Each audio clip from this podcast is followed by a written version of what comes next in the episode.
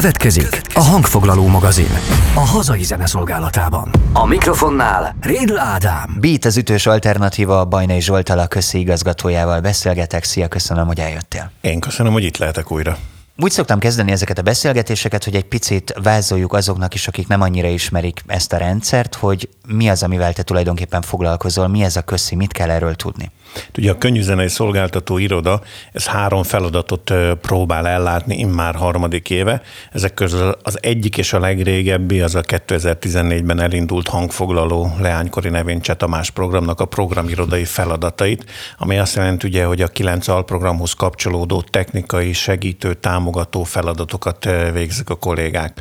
A másik harmada az irodának az ugye a Bali Dávid vezette a Hot Export iroda, aminél nagyon fontos szerintem, hogy ugye, hogy nem mi akarunk dalokat, zenekarokat eladni, hanem Magyarországot akarjuk képviselni, megmutatni a külföldi piacon, a külföld előtt. És van egy harmadik szegmens, ami egyelőre a leggyengébb lábakon áll, jelentősen a Covid helyzet miatt, az az, hogy a könnyű zene hogyan tud az államigazgatáshoz, egymáshoz, más szereplőkhöz kapcsolódni. Ennek része például, hogy azért elég sok olyan kutatást végzünk, amit rajtunk kívül más nem csinál meg a könnyű zene alapjait érintően. Éppen most, amikor beszélgetünk, fut egy turnébuszos kutatásunk, amikor azt szeretnénk kideríteni, hogy a, a zenekaraink hát milyen szedetvedett vagy kevésbé szedetvedett járgányokkal járnak koncertezni, amikor koncertezhetnek. És ez például nagyon izgalmas. Ez inkább arról szól, hogy felmérjétek, és ez dokumentálva legyen, vagy arról is szól, hogy adott esetben, hogyha nagyon borzasztó lesz a kép, akkor vesztek egy-két fékbetétet? azt, azt nem hiszem, ugye itt az lenne nagyon fontos, és az a könnyű zenénél ez hiányzott tényleg az 50-es évek óta, bár talán mondjuk a 60-as években egy-két alapkutatást megcsináltak, hogy beszélünk a könnyű zenéről, de igazán adatolni, alátámasztani nem tudjuk. Tehát ezért is van a könnyű zene egy kicsit mindig nehezebb helyzetben mondjuk a turizmussal általában, vagy a vendéglátással, vagy, vagy nem is tudom, sok szereplőt lehetne mondani, mert nekik már van egy kialakult kutatási rendszerük, tehát maguktól meg tudnak fogalmazni objektív számokat, és amikor egy döntéshozóval eh, arról kell beszélgetned, hogy mi az, amire legközelebb eh, forrást kellene találni, akkor ugye nem a levegőbe kell beszélni, hanem konkrét tényeket kell mondani. Tehát nagyon fontos kutatásunk volt szerintem a, a próbatermes, amiben azért elindultak eh, lépések, hogy hogyan lehetne próbatermeket előteremteni. Nagyon fontos volt ugye 19-ben, amikor egy európai kutatáshoz csatlakoztunk a zene, zenészi hogy lét felől felől. Szerintem pont most, bár amikor elkezdtük kutatni, nem számítottunk rá, rettentő fontos volt az úgynevezett falu napos, városi napos ingyenes koncerteseknek a kutatása, ami azért megmutat, hogy ennek mi a piaca. De szerintem egyébként tényleg ugyanennyire fontos ez, mert nem gondolunk bele, hogy egyébként jó nevű zenészek milyen próbatermekből, és milyen eszközökkel indulnak el, hogy nagyon sok embert szórakoztassanak. Aztán lehet, hogy az lesz belőle, hogy egy autós a fejére csap, hogy hát hoppá, hát miért ne segítsünk nekik. Nagyon jól hangzik, amit mondasz, és közben forgatom az agyamat, mert bedobtad te is azt a helyzetet, amit most nem lehet kikerülni a beszélgetésben sem, hogy azért ez a világjárvány ez eléggé befolyásolja a zenei piacot is, illetve annak a szereplőit, mint mindenkit és gondolom, hogy alapból ugye rengeteg ilyen kutatási terület volt, rengeteg program fut párhuzamosan. Mennyire bolygatta meg ez az életet nálatok? Hát abszolút mértékben. Tehát ugye a, nekünk egy fontos feladatunk volt, hogy a, az induló előadó, előadói alprogramban szereplő zenekaroknak nyáron minél több fellépési lehetőséget biztosítsunk. A kollégáim nagyjából háromszor tervezték újra a nyári fesztivál szezont, hmm és ezáltal ezt mondhatjuk azt, hogy lényegében összeomlott. Ugye együtt dolgozunk a támogatott klubokkal is, közel száz klubot támogat a hangfoglaló program Magyarországon és a határon túli magyar területeken. Nekik is láthatóan rengeteg nyűgjük, bajuk volt ezzel a helyzettel. Tehát tulajdonképpen én úgy éreztem az elmúlt hónapokban, hogy, hogy sokkal többet dolgoztunk, mint egy évvel korábban, hisz akkor már volt mögöntünk egy öt éves rutin, tehát tudtuk, hogy fesztivál honnan, merre, meddig, klubok hogy működnek. Most nagyjából mindent újra kellett tervezni, és szerintem ez áll előttünk a következő hónapokra is. Azon már gondolkodtok, hogy ennek az egésznek vége, akkor hogyan engeditek vissza a szereplőket? Egyáltalán szükség van-e valamire? Mert én azon filozom sokat, hogy egyszer csak ennek vége, akkor hirtelen mindenki egyszerre rászabadul majd a klubokra, a koncerthelyszínekre, és akkora lesz a zaj, hogy nehéz lesz kitűnni. Én, én nekem ennél egy nagyobb félelmem van. Én nagyon tartok attól, hogy nagyon sokáig nehéz lesz a közönséget visszacsalogatni az élő koncertekre. Tehát már most, most is mutatják az elmúlt hetekben koncertek olyan példákat, hogy meghirdettek koncertet, dupla telt ház las bulikat, és aztán megvették a egyet, de végül elment a, a nézőknek a fele. Vagy olyan nevezzenek akik pillanatok alatt megtöltötték a Budapest parkot, annak a leszűkített részét is napok alatt tudták megtölteni. Tehát szerintem az egyik legnagyobb feladatunk, amikor egyszer tényleg túl leszünk ezen az egészen, hogy újra elhitetni az emberekkel, rávenni az emberekkel, hogy, hogy azért a zene, de a színház, a film és nagyon sok minden mégiscsak élőben a jó. El kell menni, ki kell mozdulni.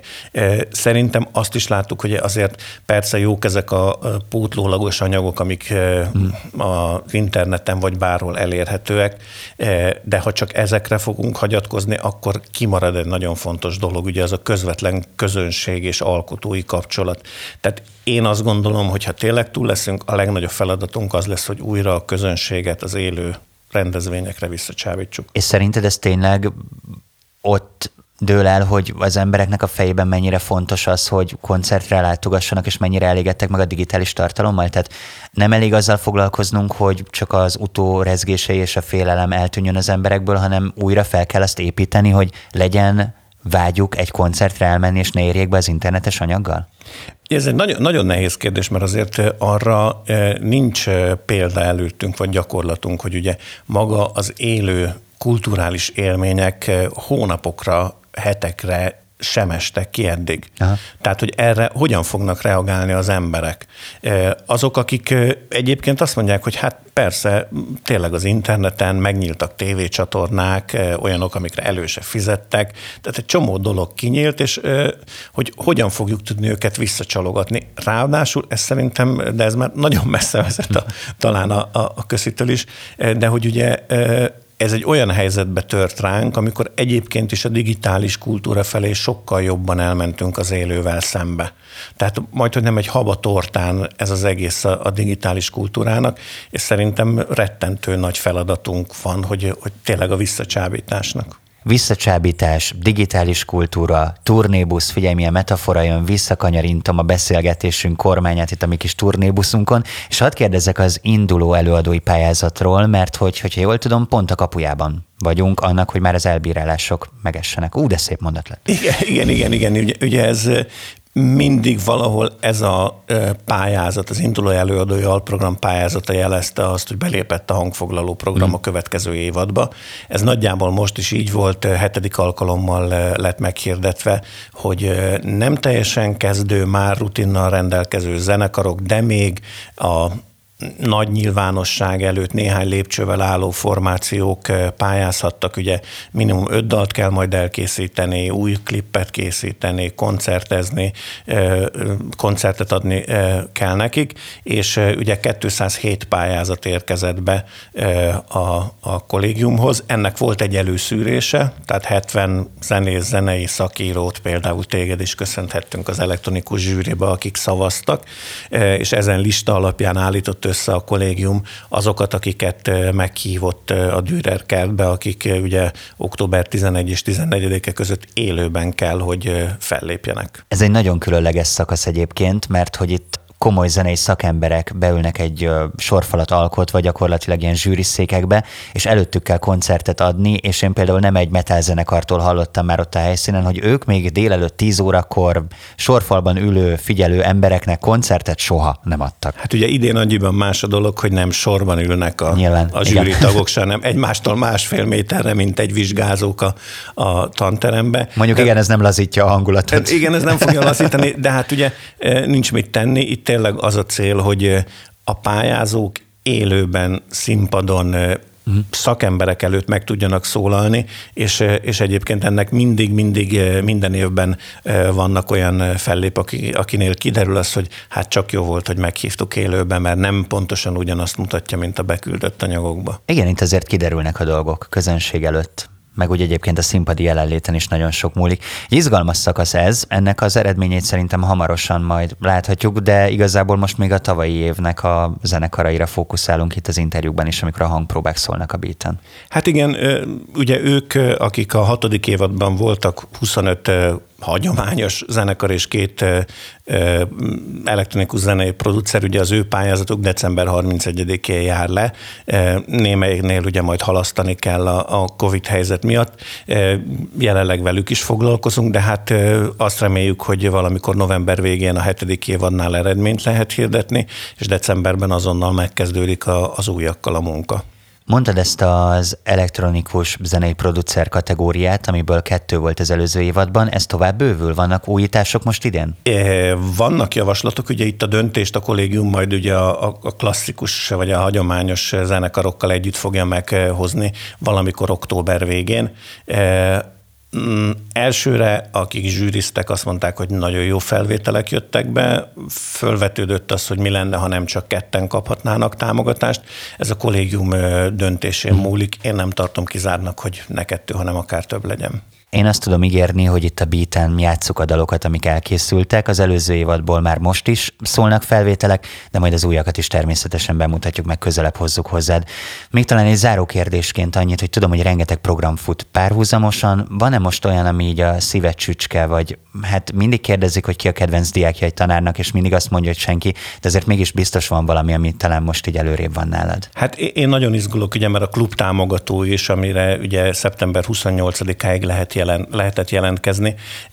Én nagyon várom annak a, az eredményét, ami majd ugye az induló zenekarosokkal nagyjából együtt fog a kollégium elé kerülni, hiszen ez a, rettentő fontosnak tartom az élő zenei játszóhelyeket, hogy őket életbe tartsuk, nekik segítsünk, ők tudjanak koncerteket tartani. Itt Budapesten talán nem is annyira életbevágó, meg annyira fontos, bár, bár a pályázatokon látszik, hogy itt is nagyon kell, de a fővárostól távolodva ez egyre fontosabb, hogy elmenjenek a zenekarok, legyenek élő koncerthelyek, főleg, hogy azért mindenütt kevesebb lesz a bevétele a, a kluboknak a jegyekből, tehát szerintem fel fog értékelődni a, a klub támogató alprogramnak a, a támogatása, meg az egésznek a működése, úgyhogy én a magam részéről most értük, drukkolok, nekik drukkolok, hogy minél előbb döntés születhessen, minél előbb szerződés legyen velük, és minél előbb le tudják kötni a jövő évi, vagy akár a 22. évi koncertjeiket. Bajnai Zsoltal a közi igazgatójával beszélgettem, köszi, hogy eljöttél. Én köszönöm. Beat az ütős alternatíva. Ez volt, Ez volt a hangfoglaló magazin. A hazai zene szolgálatában. Köszönjük, hogy velünk Köszönjük, vagy. hogy velünk vagy. Beatcast. Ez a podcast a Beat saját gyártású sorozata. Beat. Beat. Az ütős alternatíva.